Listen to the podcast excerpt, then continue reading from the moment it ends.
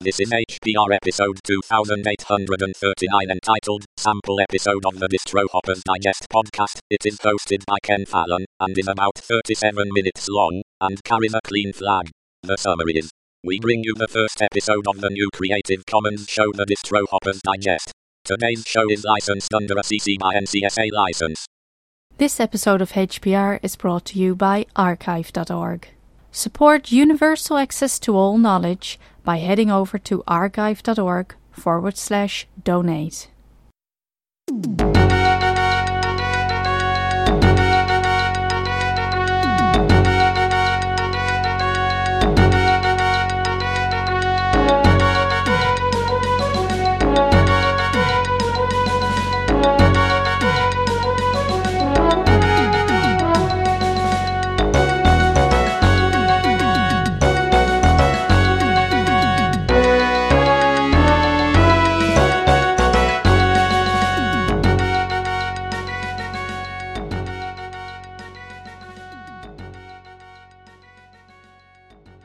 Hi, everybody. My name is Ken Fallon, and you're listening to Hacker Public Radio. And today we're going to have an episode of a new podcast called the Distro Hoppers Digest. It's a new podcast. It's released under a Creative Commons CC by NC non commercial 4.0 license.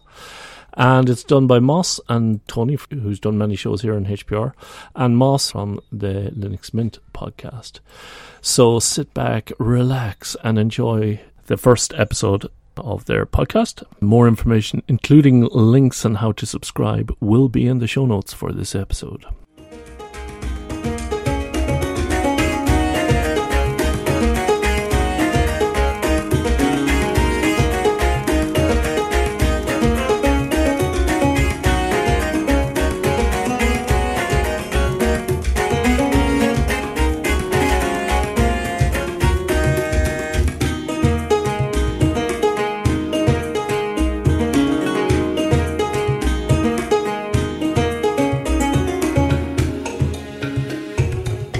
Distro hopping, the idea that Linux is fun and the myriad of ways people put distros together should be reviewed often.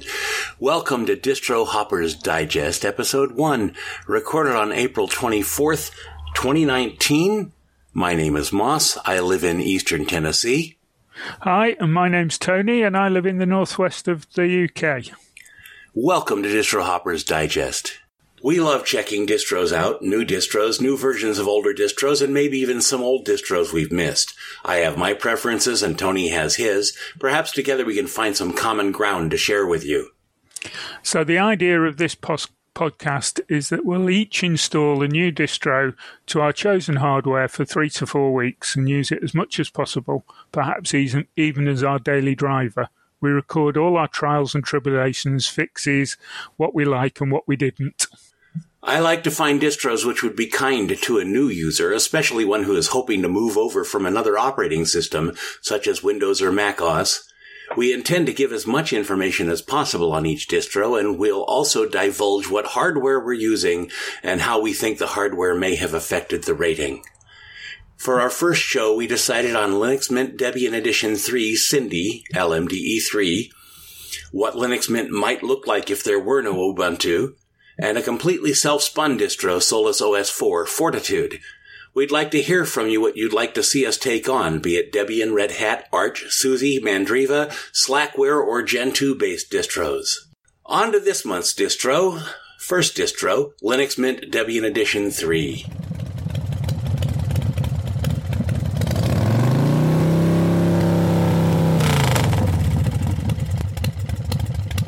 Talk to me, Tony. Okay, well, the first thing I did with the uh, for this, uh, as we're distro hopping, uh, and my initial installation was done on a dual boot with um, a main Mint 19.1 Mate installation on a Dell E7250 Ultrabook. Uh, I've got 16 gig of RAM in this Ultrabook, so it's quite a decent little machine. This created the first issue that I had as the installer required the SSD to be uh, manually partitioned to allow the dual boot, despite only one other OS being currently installed, unlike Mint, where it automatically detects the other installation and gives an automatic option to format the drive uh, for a dual boot. So this resulted in me accidentally bulking the drive and having to reinstall both Mint 19.1 before I could do the install of um, Mint uh, Debian edition. So uh, that was a little bit of a faux pas. So since the install, if this had been my daily driver, I'd uh, lost all my data and I wouldn't have been best pleased at all.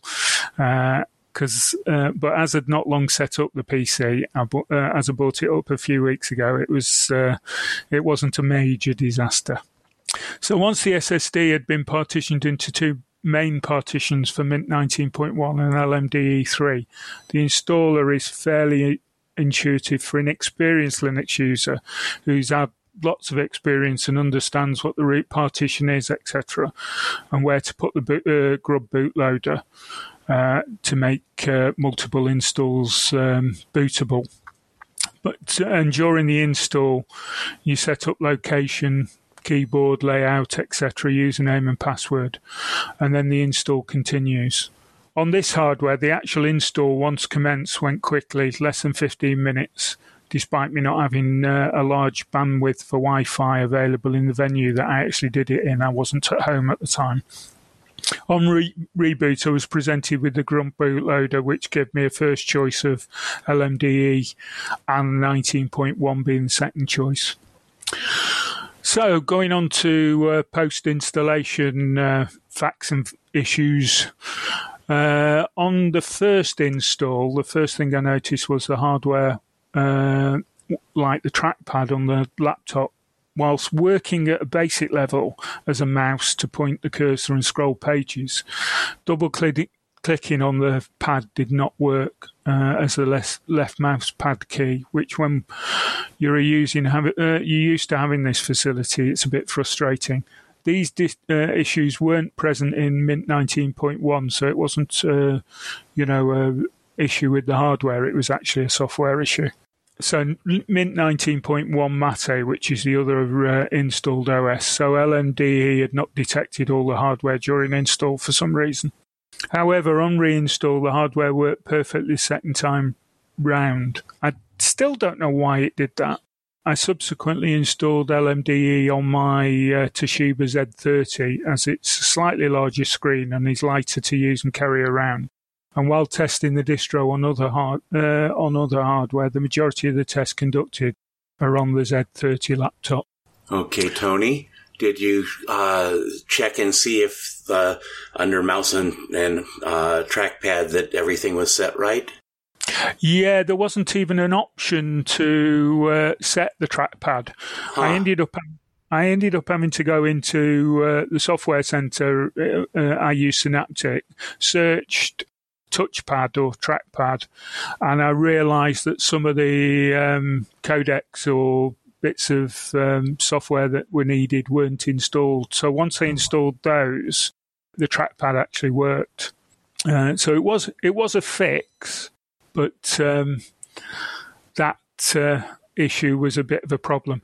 The other thing I forgot to mention is that on the uh, Dell, I couldn't get uh, the SD card reader to work, uh, and that is still an issue. On the Z30, it wasn't an issue. The SD card re- uh, reader worked out of the box, but I've still not found a fix for the SD card reader on um, the Dell, and that's another reason that I transitioned over to the Toshiba for the rest of the test. Okay, so let's get on to ease of use. Uh, the first thing is on first install, you're presented with the Cinnamon desktop environment, which being an old GNOME 2 stick in the mud uh, is not retro enough for me. So I went and found the Mate uh, DTE in the software manager, installed it. Uh, I logged out before logging back in and was able to uh, choose Mate in the login screen. Now on login, I was presented with the familiar Mate DTE for clarity, boot times on the two laptops I installed on were around 25 second mark, and with the Cinnamon d- desktop environment, uh, almost or about 820 megabyte of uh, RAM is used. But when starting up in the Mate desktop, um, it's around about the 620, 650 mark, so about 200 megabytes less. So after installing Mate, I went in search of the software I use regularly. Web browsing is not a problem as Firefox is installed out of the box, as you would expect. And as I have a separate home partition on the particular laptop I was using, it picked up all my Firefox settings on the first start, apart from the home page, which was a simple fix. The next job was to install Audacity and Mumble, as these are essential to the podcast workflow for both this and Mintcast and the HPR shows that I record. The first thing to note is that all the software available at is several versions behind, as LMDE uh, 3 is based on Debian stable. And unless an update is required for security reasons, such as with Firefox, uh, they don't update the software between releases. Audacity is still on 2.1.3, which, while it is, will still do the job, doesn't look as slick or have some of the features of the latest 2.3.1. Not a major issue, both of these are available as Flatpaks and snaps, so podcast workflow is assured in LMDE. Offline word processing and Office is provided by LibreOffice, which, again, a little old, being on the 5.2 branch. Again, it does the job, and no problem. So no problem there. One big issue with LMDE is that Debian does not support the addition of PPAs, or may have never have, for all I know. You can add .deb repositories both in Synaptic and via the command line, where they are available for the software that you're wishing to install, and other software may be available as Flatpaks or snaps. This is an example for adding VirtualBox 6, and you can uh, see that in the uh, show notes. Uh, I will add that even though I'd managed to install VirtualBox 6, there was an issue with the kernel drivers, and it took me a little while. I'm not sure if I eventually ever got it working. I have got it working on another distro, but not with uh, LMDE. So that's uh, an issue with VirtualBox itself, but uh, it does show that you can get additional software that's not available in the normal repos on your machine in LMDE, but you may have to go searching for the debs and the code to actually install those drivers, uh, those um, software repositories. So apart from uh, adding those, I was a- also able to install a working version of one of my uh, most used tools, which is get_iplayer, after installing, uh, installing Snapd and picking up the Snap package for this CL- CLI utility, which really made my day because uh, it can be a bit of a pain to install uh, get_iplayer, and the Snap for it makes it a really easy install. So with the use of snaps, Flatpaks, and being able to add deb repositories, then it uh, does tend to mitigate some of the problems of not being able to add straight PPAs, uh, but may not resolve all issues if these aren't. Uh, if these aren't available. Another thing myself and most users will need at some time is to print documents. This was not a problem with LMDE. It picked up my printer at the moment it was connected and turned on, so it's not an issue. However, I should po- point out my printer is several years old and CUPS may have problems in finding drivers for newer printers, particularly those with flatbed scanners or copiers integrated into them. So, memory use. Both Cinnamon and Mate are not the lightest DTE, uh, DTEs around, uh, but considering I was using equipment with 16 gig of RAM, neither was a major issue. If you have 4 gig or less, I would suggest Mate or another resource, uh, another lower resource hungry DTE to conserve a little RAM. Uh, as I said uh, at startup, Cinnamon takes up 820 meg, so this could be an issue on lower resource bo- uh, boxes. Ease of finding help. Mm, with a bit of googling and with the use of man pages, I was able to get some uh, some help with the uh, couple of issues that I had. And as usual, the man pages can be a very useful tool. Mint has a great set of community forums for asking about all things Linux Mint, and the community rules are quite explicit about not being rude to newcomers. While I didn't have uh, to use them on this occasion, it's good news to know they're there if they're needed. How does it play nice with others? Um, as I said earlier, LMDE, unlike the main Linux Mint, does not allow a straightforward dual boot option to install alongside the current OS. Uh, it may have recognized Windows, but my other system was Mint 19.1. So before I could install alongside this, I had to manually create a partition for LMDE to reside in. Not a very new user friendly. Uh, however, once I figured out how to do the custom install, all went well, and Grub was able to pick up both installs at boot. I might have been better looking for install instructions on the net be- before I went about it, but I was testing to see how user friendly the installer was. And on the main Linux Mint, I was able to find uh, this quite intuitive, but not on LMDE.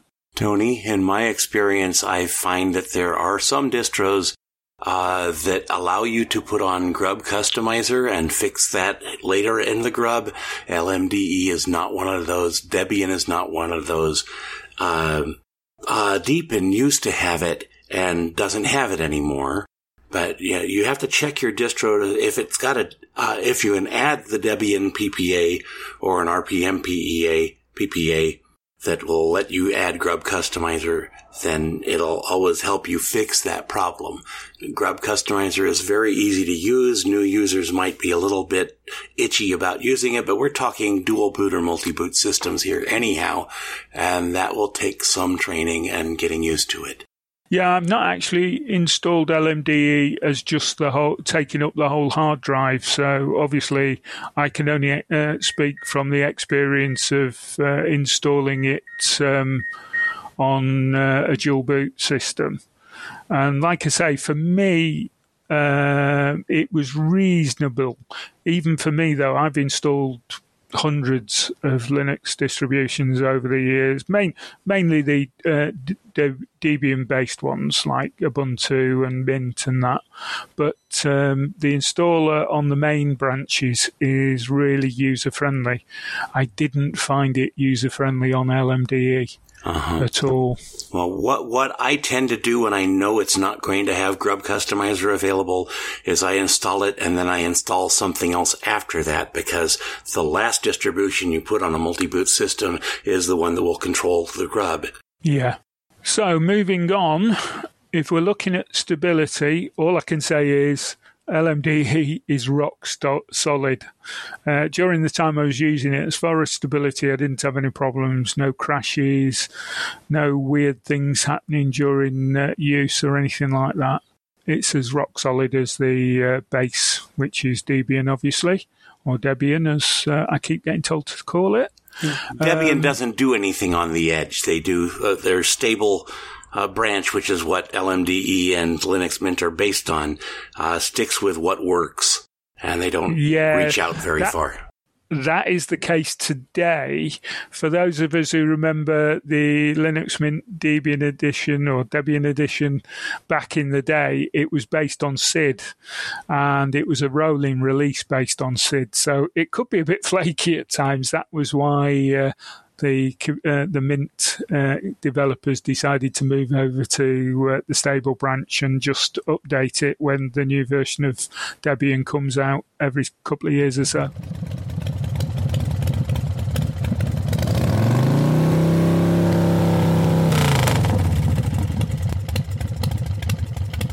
So my ratings for LMDE.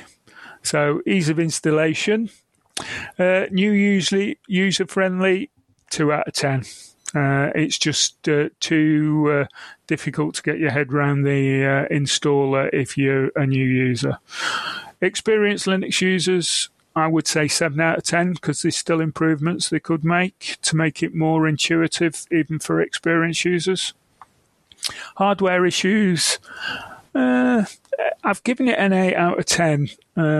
Uh, I'm maybe a bit generous there because uh, the couple of problems I had, um, I think should have been uh, working install, considering that the main um, Linux Mint both both the issues with the trackpad and the SD card reader, they they worked out the box.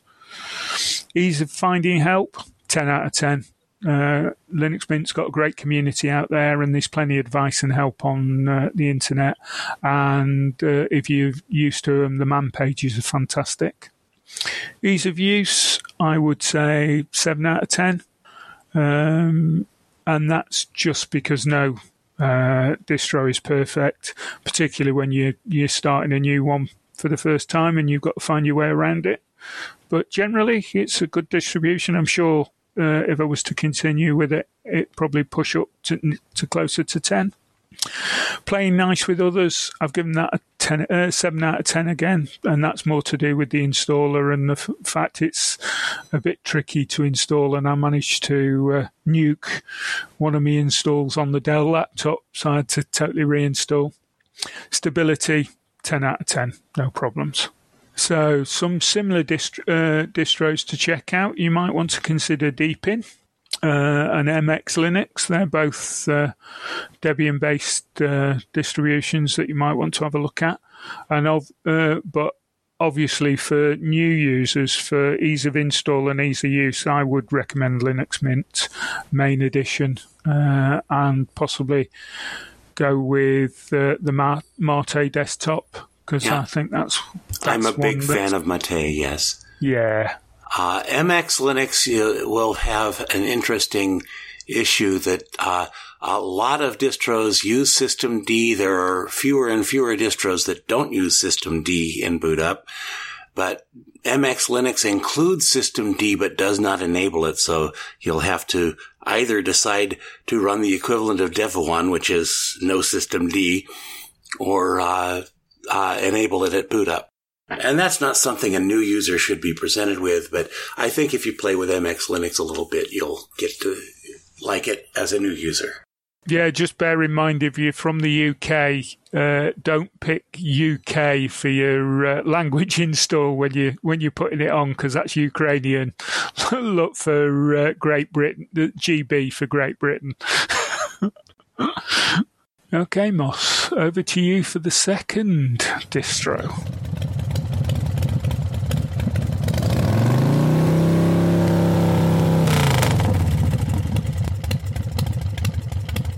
All right. Uh, as far as my hardware, I run a Lenovo ThinkPad T430 with 8 gigabytes of RAM and a 500 gig hard drive, which I keep partitioned into four partitions, each with its own distro. So I usually keep a distro that I use all the time, a distro I like to use a lot, but is not quite ready for full-time use. And I have a couple more partitions left to play around with things if I change my mind about something. Um, I have an ex- external hard drive where I keep my data and my backups. So for this first episode, I picked Solus OS 4 Fortitude. I had a good deal of experience with Solus from about the 3.0 level, or maybe just before 3.0. Uh, Ike was spending a whole lot of time on the Jupiter shows talking about it, and he's a very personable man and made it sound really easy and got a lot of positive feedback. And so I started using it. I really liked it, but I have my issues and I'll talk about those in a moment. Installation. I had no issues getting it up and running. Adding additional software is not an issue if it is in the repo or can be added as a snap. Sadly, this did not include my preferred VPN, which is Mullvad. I do not get paid by Mullvad or anybody else. I am broke. Uh, or my preferred office suite, which is SoftMaker Office. And I know I'm in a very small minority of Linux users who like SoftMaker. But if you stick with the software it has or can be gotten easily, it's as easy as pie and a beautiful desktop it is running Budgie. After installation hardware issues, my printer was not on the list of what was available and could not be set up despite being a Linux friendly printer and is easily set up on a variety of other systems using either Deb or RPM packages. Solus uses EOPKG EO package. Uh, so you want to check your printer before installing Solus or be prepared to buy one or live without a printer. The list of approved printers is larger than is standard for cups, but does not yet include all Linux friendly printers. There is a way to apply for a printer driver. I was not able to find out how to get a login and password on the system where you go to apply for that. Maybe I just didn't see something. This does happen with me. I have been a long time Linux user. I've never been an all-in Linux user and I use Linux as a desktop operating system as one would use Windows, not as a terminal driven thing as most Linux users, uh, do get to. I'm getting better at it, but uh, it's a slow learning process, not a dive in and do this from the start. So I kind of get a feel. I I think I have a better feel on what works out of the box for new users because they're not going to look to how to do the terminal. They're not going to look at the man pages, which I don't believe I've ever read a man page. I may be wrong about that. But let's move on. Ease of use. Application issues again. I can't install Mullvad VPN, SoftMaker Office, or my brother printer. It's an MFC J470DW for reference. The odd thing is that it is easy to install a J460 or a J480, but they use different driver and even have a different ink cartridge. So I just lucked in or did not luck out, however you want to put that, and had the quote wrong printer end quote. The Solus repo has the latest version of Audacity 2.3.1. It has Falkon, which is a Qt3, and Midori, which is a WebKit browsers in the repo, which is a plus for people that are fleeing Chromium and all the problems that Google has installed in Chrome.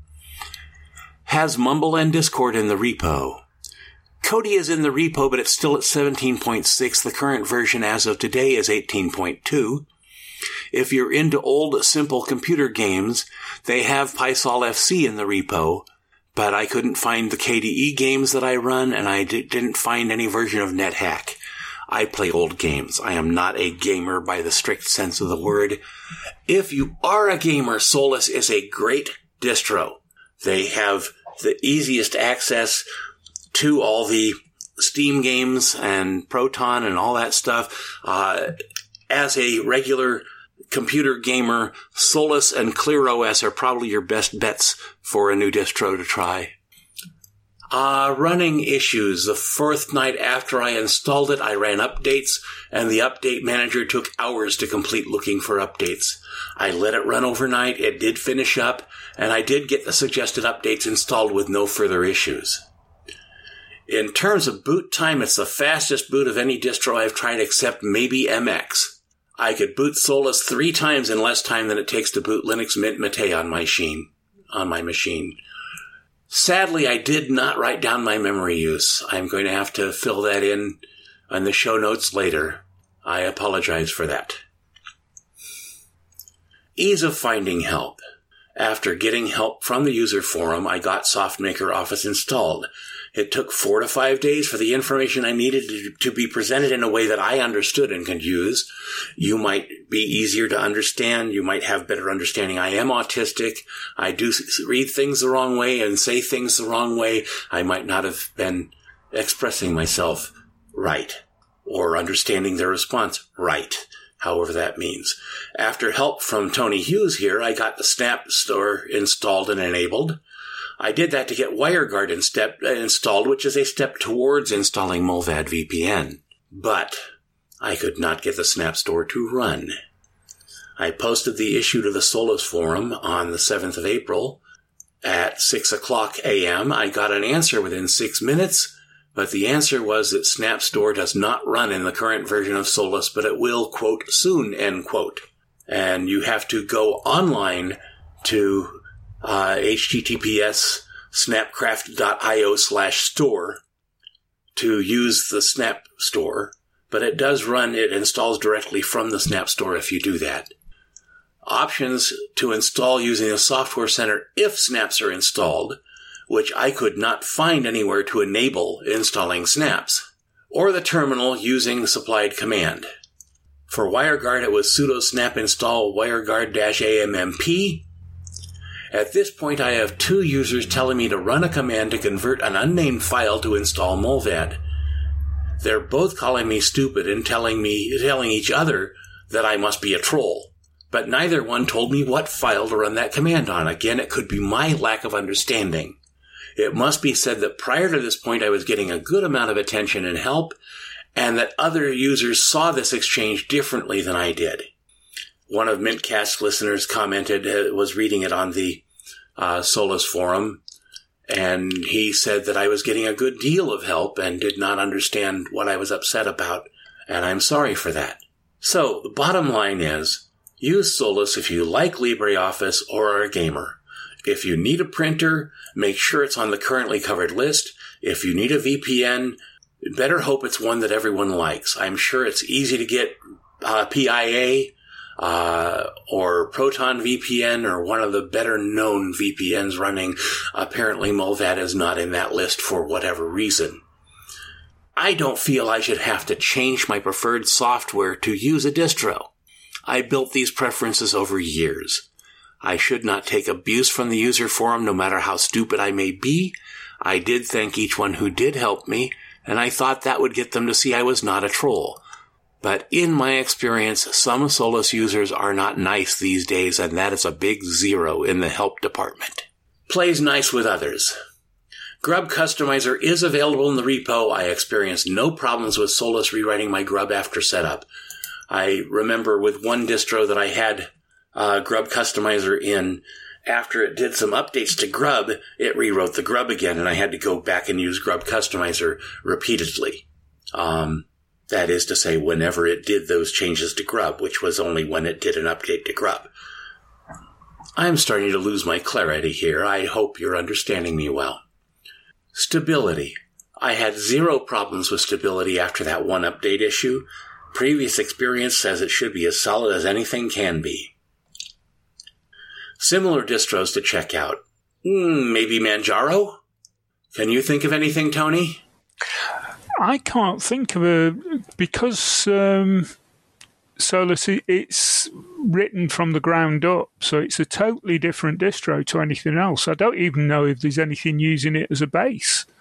So, uh, right. basic, basically, um, Solus is a is an animal in its own right, uh, like Debian and you know some of the other early distros, um, well, because I, all the code code's maybe, been written from the ground up.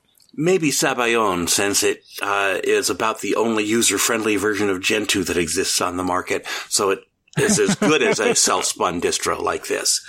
Yeah, possibly. Yeah. Okay, my ratings, ease of installation, 9 out of 10. I don't give out 10 out of 10 unless you happen to uh, very well implement the Calamares installer. I am stuffy that way. Calamares is the ultimate installer in my book. Uh, hardware issues, 9 out of 10. Ease of finding help, the community and web. I told you why. I'm giving it a 2 out of 10, not a 0. I should probably give it as high as a 4. But if you run into a problem and you don't understand it, I did not get the idea that people liked to help. And that's a big minus for me. Ease of use, 9 out of 10. As long as you've got everything you need, it'll work. Plays nice with others, 8 out of 10. Stability, 9 out of 10. I guess it's as stable as anything, maybe not Debian, since there's, since it is homespun and you don't know if they find something that they missed.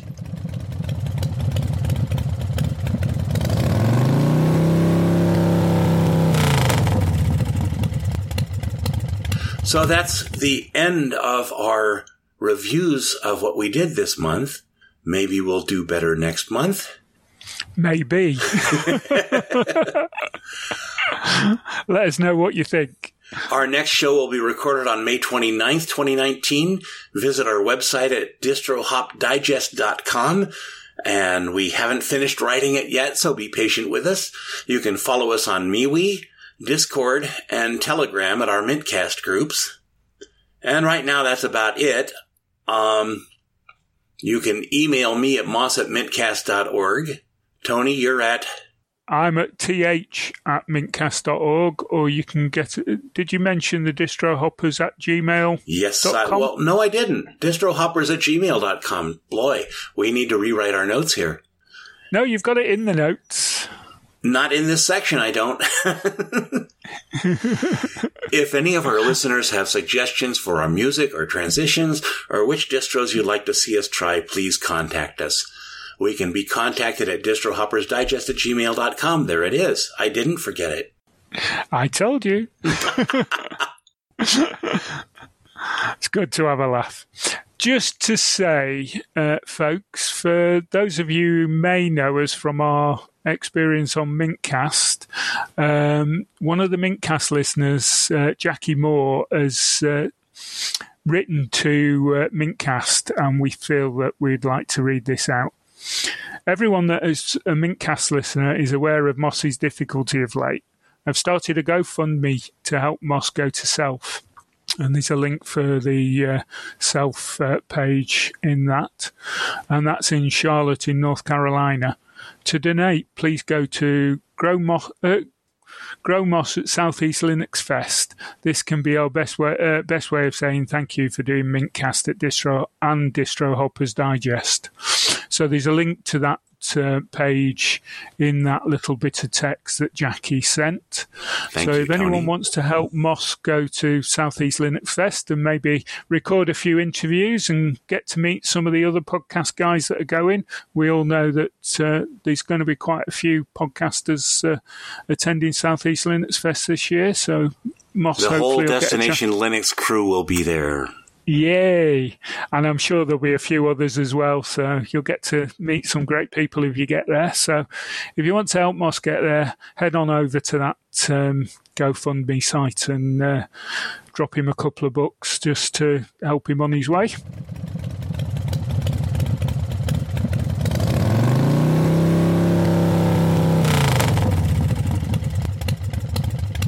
Before we go, we would like to thank all those who make this project possible, starting with Hacker Public Radio and their allowing us to use their Mumble server, archive.org for storing and helping to distribute this program, Audacity, which we use for recording and editing the show, All those who work on the teams which we are uh, which are creating, adapting, and maintaining the Linux distros we have reviewed this episode.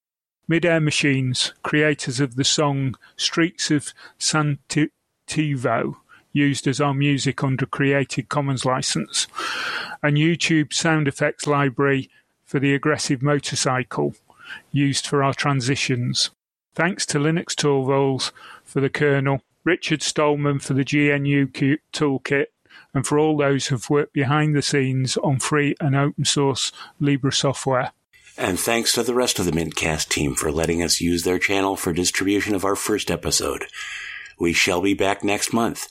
Thank all of you for listening, and we look forward to hearing you respond.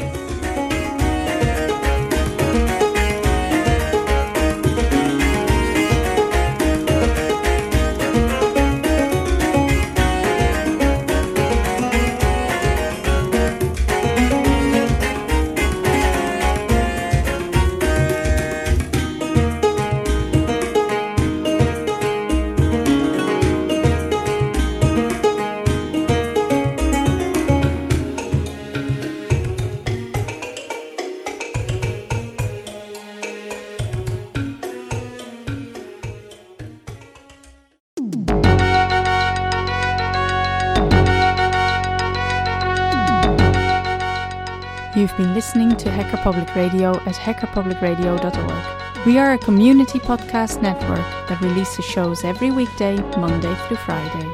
Today's show, like all our shows, was contributed by an HPR listener like yourself. If you ever thought of recording a podcast, then click on our contribute link to find out how easy it really is.